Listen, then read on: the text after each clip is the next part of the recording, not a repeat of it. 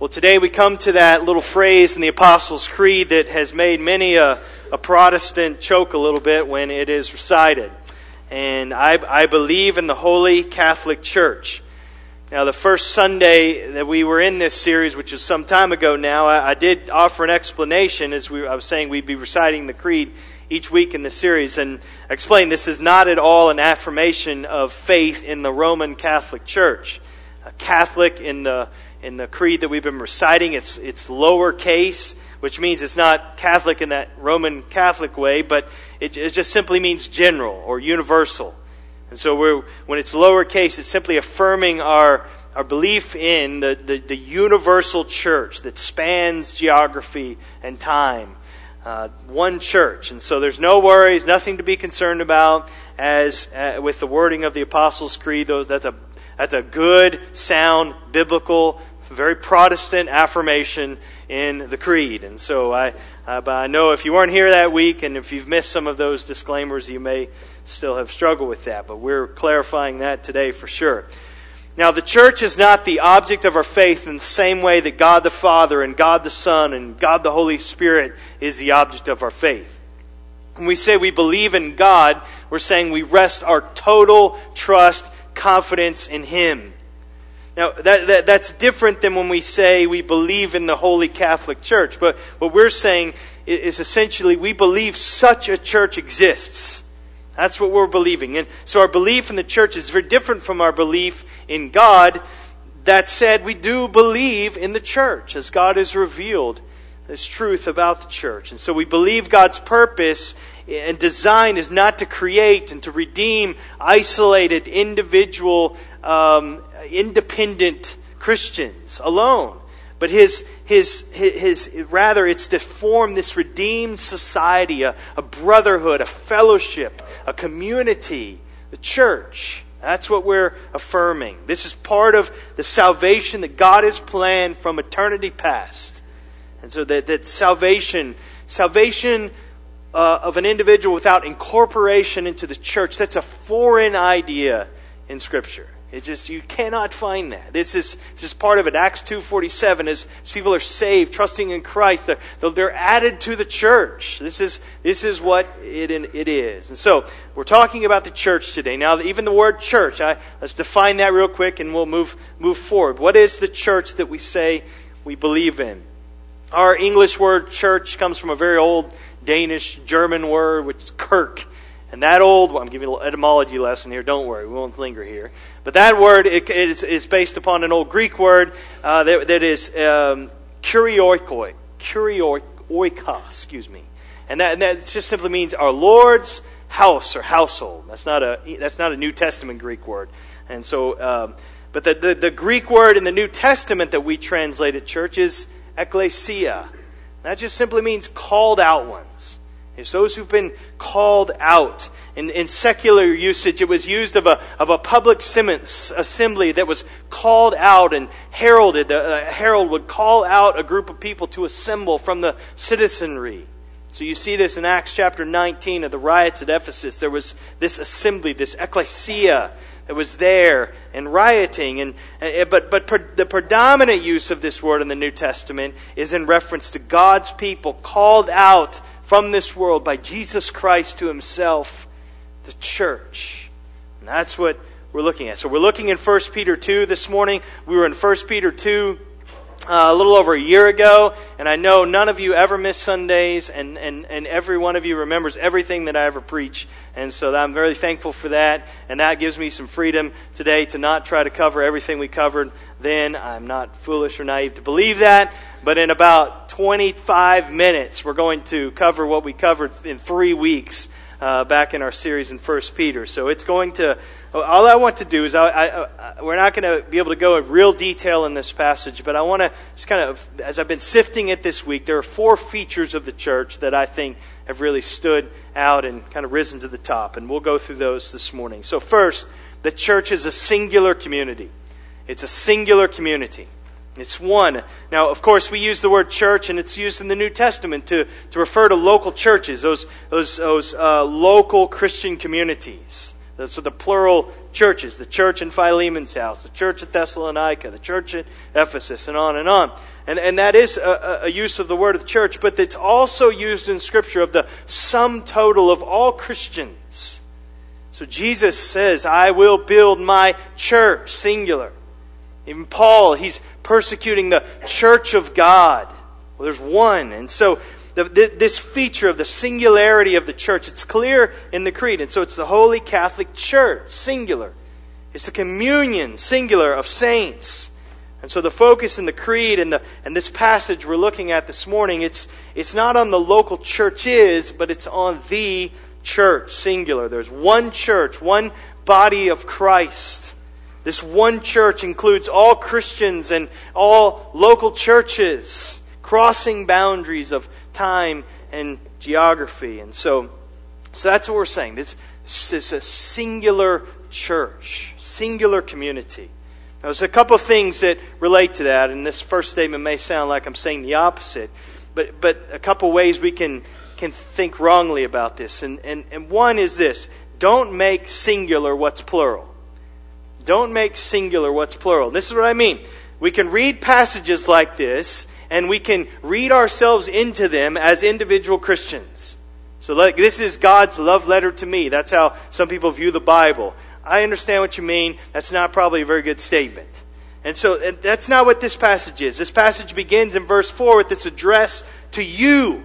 And this, most of, uh, there, there, there, a lot of this is written in second person here, this passage that Thomas just read. And so in Greek, the you here is plural.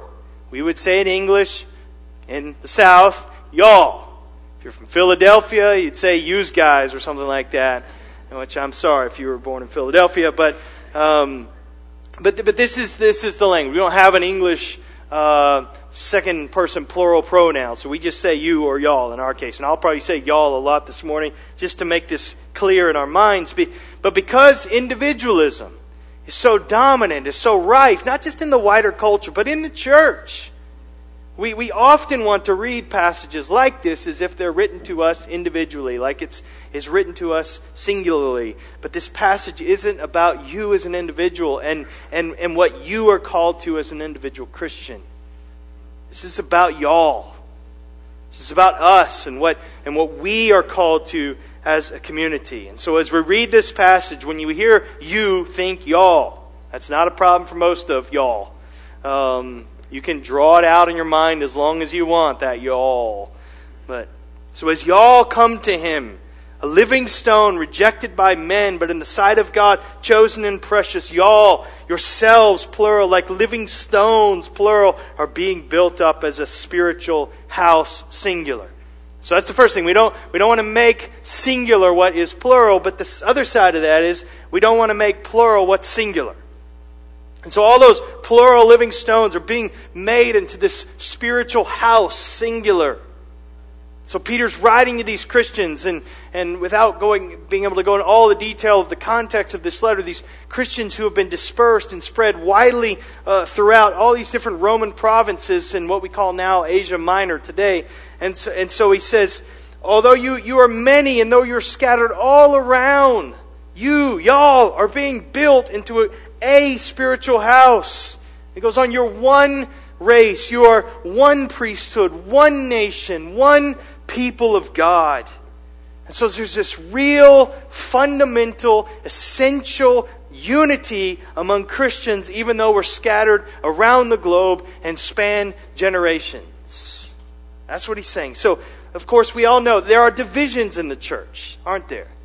There are divisions in the church today, more than just geographical, more than just generational. But, but, but there, there, there's a pretty good chance, unless you live really close to the church, uh, campus here, you passed multiple evangelical churches on your way to come here this morning.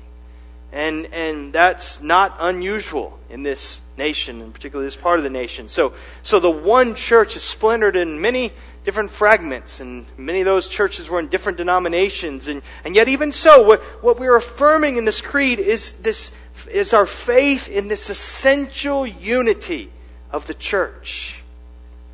It's not willful blindness. We're not oblivious. It's not, it's not wishful thinking. And, I'm not saying, we're not saying because the church is fragmented, our, our goal is now to gloss over those differences and, and, and do away with denominations and we'll just all get along and come back together. That's, that's not the point. That's not going to happen until Christ returns. But what we're saying is, what we, what we believe is that despite our outward fragmentation, the church of Jesus Christ is indissolubly one. There is one flock one shepherd. And so this, this incredible truth of this fundamental unity of the, of the church, it's, it's unfolded fully in Ephesians 4. We don't have time to go there this morning, but in, in that passage, Paul lists these seven, seven unities, and he's just making it very clear the, for the minds of these believers in this particular local church. There's one body, there's one spirit, one hope, one Lord, one faith, one baptism, one God and Father of us all. That's an awesome truth. A singular church, the singular communion of saints, which transcends space and time, encompasses the whole world. I mean, I mean, nobody other than God Himself can see or know the full extent of it now. But one day, one day we will and, and, and now we see division, separation. God sees this unity and essential oneness clearly, but we believe in it. And one day faith will be sight. And so, so what you find often in the New Testament is, is this truth of this singular community It's often applied in the local church community.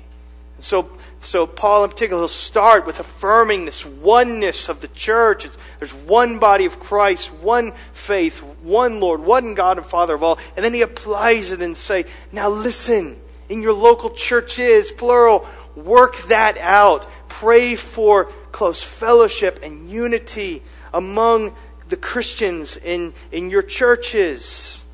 Because we believe this fundamental, essential unity already exists among all believers. Now, that kind of unity with other believers, it's possible only because of this next feature of the church that we see in this passage. So, the first church is a singular community. Second, the church is a spiritual community. It's a spiritual community. So, verse 4 again as y'all come to Christ, trusting in Him, that, that same Holy Spirit who, come, who came on Jesus now comes to live in y'all and to bring that resurrection of life uh, of Jesus into your life so that y'all are made like living stones in Him. That's the essence of what He's saying here. And then you don't remain individual living stones, but you are being built up into a spiritual house, a dwelling place for God by the Holy Spirit. So that means that the church is not a building. It doesn't, doesn't fundamentally exist as an organization on paper that we file some document with the state. It's not, it's not just a group of people who have kind of some common interests. No, the church is this new spiritual community. A community made of people born again by the Spirit of God and dwelt by the Spirit of God eh, eh, who've come through faith in the living stone, resurrected and ascended Jesus Christ. And so there's this, we're a spiritual community. There's this spiritual unity that comes to us by the Holy Spirit. This is why in the Creed we confess our faith in the Holy Spirit. And the very next thing is, is we believe in the holy, universal, Catholic Church. Because the community, the church is this community in which the Spirit of God dwells. And in that sense, we are a spiritual community. Same Spirit dwells in every member of the community. And so there's this essential unity. The, the same Spirit who dwells in me, dwells in you, dwells in our, our sister who's, who's on her way to the, the little Haitian church right now, that assembly. And it, it's the same Spirit. We're part of the same spiritual community.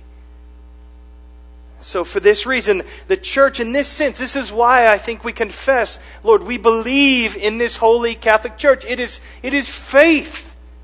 It's not sight. Now, I realize we can gather together and we can see a building and we can see people that are in the same room and okay, there's we're observing ordinances and we're seeing the preaching of the word. There are these visible expressions of the church, but the, the actual essence of our of our unity and our oneness is spiritual and it's invisible. And So this is an affirmation of faith. We, we believe this is real, this exists, the spiritual community. And it's the Holy Spirit Himself who is invisible, who lives inside of us, who unites us together. And then the other side of that is, is we have now this spiritual identity. Identity. Look down to verse 9.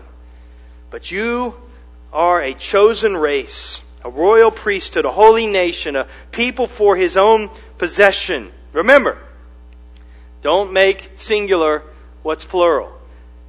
That, that's not your identity as an individual. This is our identity as a church.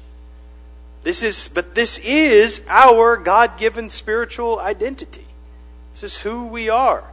I mean, outwardly, the church is made up of all kinds of different people, all different nations, different ethnicities, different cultures, different vocations, different locations. And, and those real external differences don't disappear the moment we trust Christ so that we all just kind of have look bland and look the same. That's not it.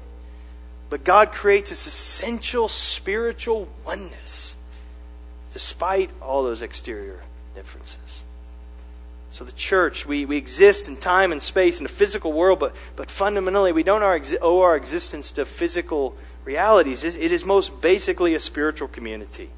And that's why the church can transcend cultural, national, ethnic boundaries and any other boundaries. This is why the church can bring together those who were formerly not together and make a people who were those who were not a people.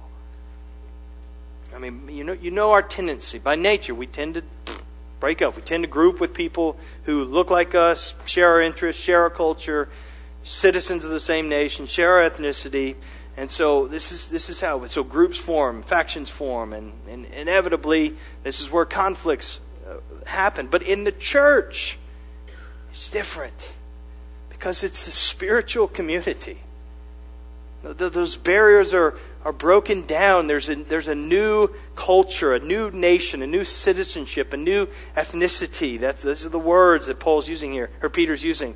Born of the Spirit, not of the flesh. And that's, that's created. Now, that doesn't mean that when you come to the church, uh, you, you pretend you are no longer a citizen to an earthly country. You renounce your citizenship. That's not it. It doesn't mean you deny everything about your native culture. It doesn't mean you pretend you don't have a an ethnicity. No, but, but, but it does mean those things become demoted. Your most fundamental identity is no longer physical because it is a spiritual community to which you are now joined. Who you are, what makes you you, is, is now that you're part of the church in Christ. And all of those other things are not unimportant, but they become secondary. So again, we're not talking about blandness where we physically look the same and dress the same and have the same interests and listen to the same music and language, culture, all of those things. No, what I mean is there is a bond more substantial than those external similarities. And it unites us together in Christ despite those, those differences. And we can enjoy those differences then because we share this common spiritual bond in Christ. Doesn't our world need for us to get this? and to be this? Wouldn't this be a fresh breath of air in this divided, um, hostile world?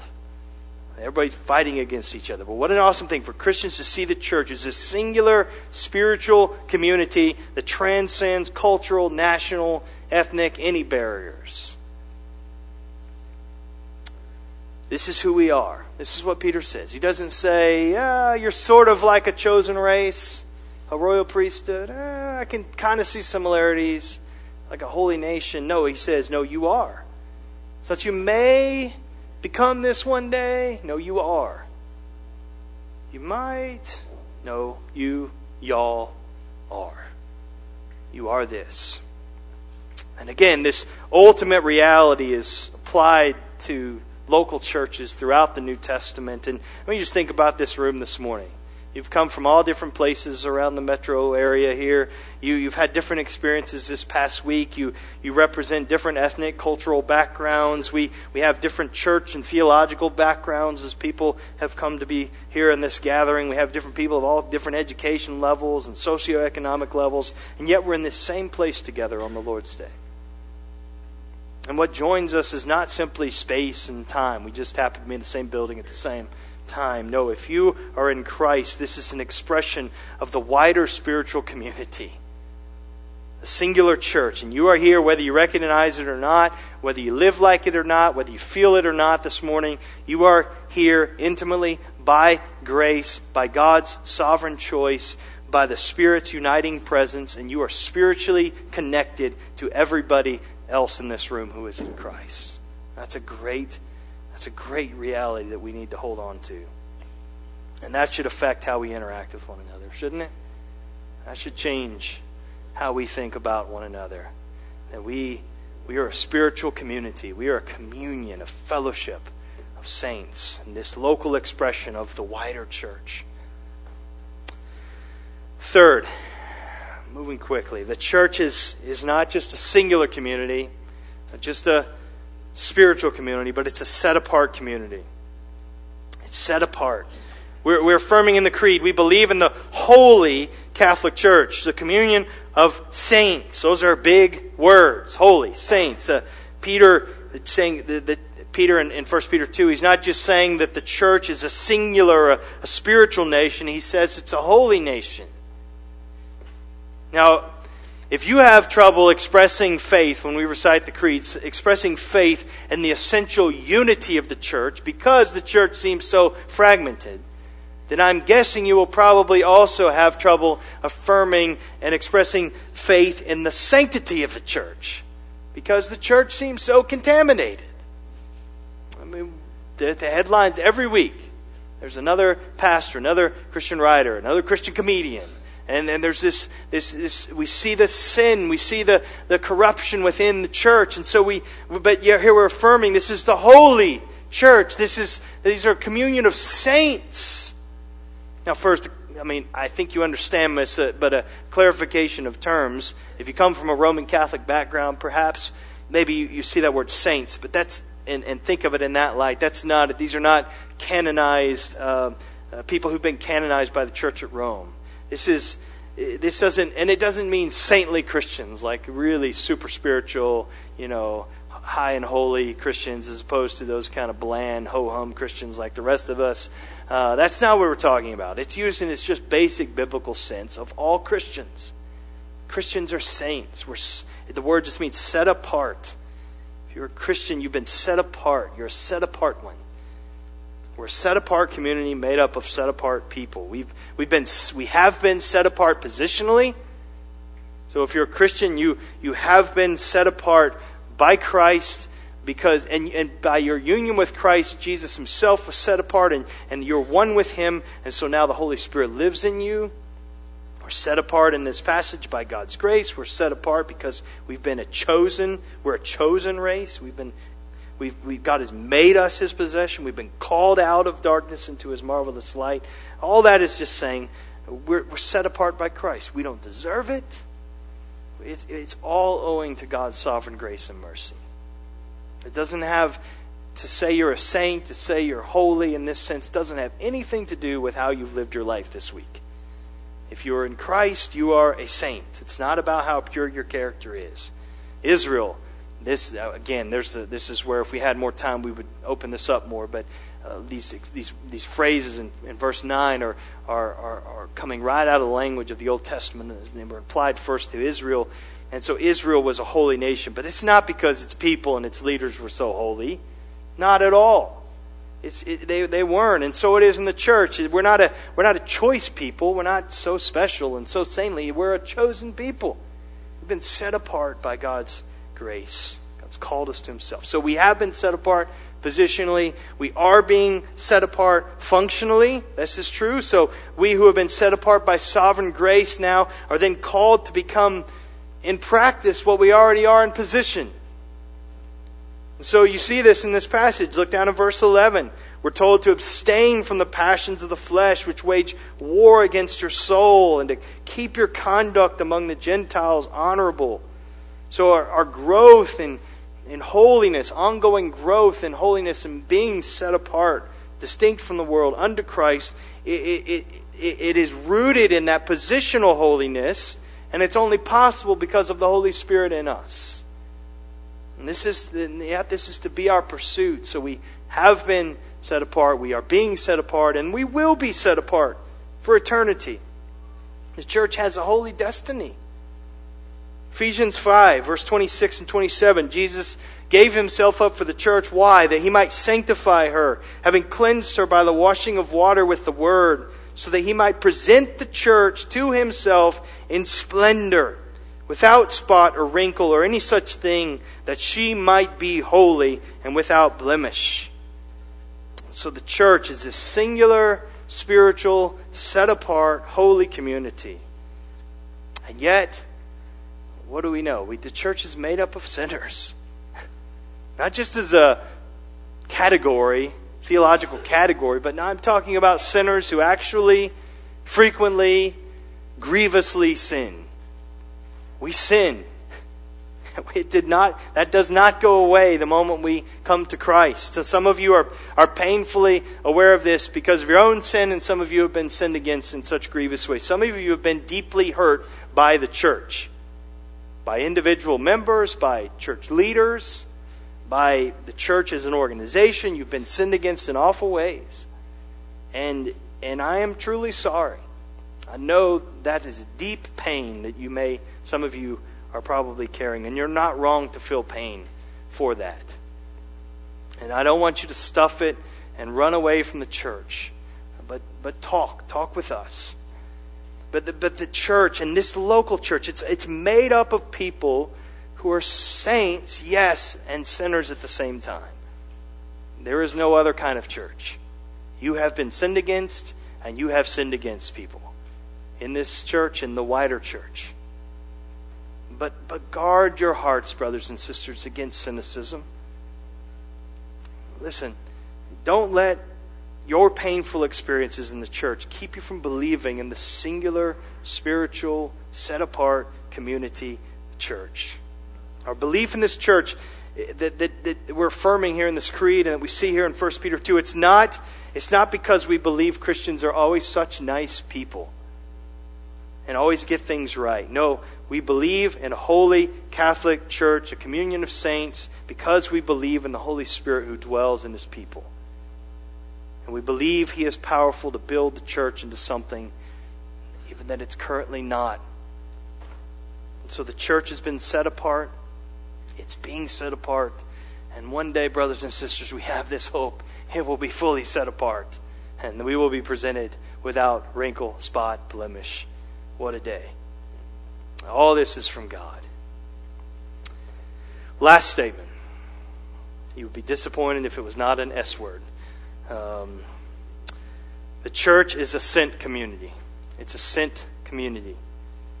So what we see in this passage, the church is, is our identity, and the church does. There's something we're called to. So we haven't just been given an identity, we've been given a purpose by God. Because we've been called out of darkness, verse 9 and 10, because we've been called out of darkness into his marvelous light, we're sent out into the world to proclaim the excellencies of the one who did that. We're, we're proclaiming pilgrims. So we're, we're sent as pilgrims. Look in verse 11 again. He says, Beloved, I urge you as sojourners and exiles. This is it's not just their status, but uh, in terms of how they function in the world horizontally, but this is, this is who they are as Christians in this world. They're, they're sojourners, they're strangers, they're pilgrims. As a, as a new spiritual community, we, we don't belong to this world. We're in this world. We, we are here, but we're, we're called to live in a fundamentally different way from, than the world around us. That's what verse 11 is about. And yet, at the same time, we live this different way in the world, among, among the world, among the Gentiles, verse 12. So, so seclusion is not an option for the church. Isolation isn't, isn't to be our posture, brothers and sisters. We're, we're sent into this world to live as strangers, as sojourners. We're a sent community living among the nations. And yet we're sent with this purpose. We're sent as proclaimers. We've been chosen, called out, set apart by God. Verse 9 says that you, that, there's the purpose, that you may proclaim the excellencies of him who called you out of darkness into his marvelous light. We are proclaimers. And proclaiming is exactly what it sounds like it's opening your mouth and saying the excellencies of God. I know we want to spiritualize these kind of verses like this. I just let my life do the proclaiming. That's, that's not the idea of this. This, is, this means we say something. We use words and we, we tell, we, we say the excellencies of God. And Peter is saying, y'all, as a community, as, as, the, as the body of Christ, as the singular church, in all of its little expressions, you exist to do that, to proclaim the excellencies of God. Now, Certainly, we do that as this gathered community, and we gather on the Lord's Day, and we're, we're telling, we're saying God's excellencies as we sing, and as we preach, and as we read the Scriptures and pray. But then we scatter. And we go to the places God has, has taken a, takes us through the week, and we proclaim His excellencies and His saving mercy to those who've not experienced it. And we're compelled to do that because we apprehend the mercy that we've received. That's what verse 10 is. Once once you were not a people. This is what drives us. Once you were not a people, but now you are God's people. Once you had not received mercy, but now you have received mercy. As we meditate upon this grace and mercy of God, it, it should fill us with a sense of God's excellencies, and it should fill us with this desire to proclaim those to others with the hope that they will be called from darkness to light and then turn into those who proclaim the excellencies of God. So this is, this is critical. It's critical to understand that, that we are part of a sent community. This is important. One of the challenges in, the, in our day is that everybody talks about unity. I mean, there's a, there's a desire. There's something, I think that's the image of God in man, a desire for people to be together. And so we'll say diversity is good. Yes, we want that. We, we don't like when people fight each other. So let's, let's get in the same room and let's just all get along. And the problem with that, as you know, thriving communities, they never, they never thrive because people say, hey, I, I want to be this thriving community. Let's just, let's just get together. It sounds nice, but it doesn't work.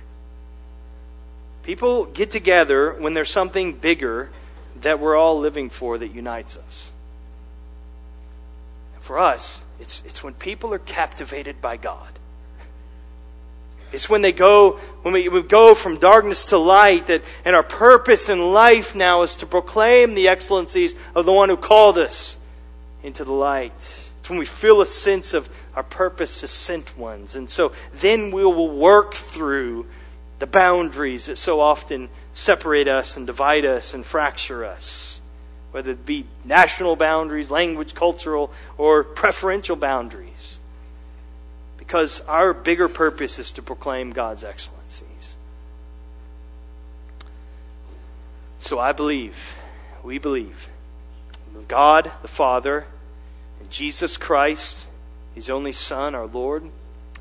Believe in the Holy Spirit and we believe in the Holy Catholic Church, the communion of saints. We believe in the church that Jesus died and rose again to create.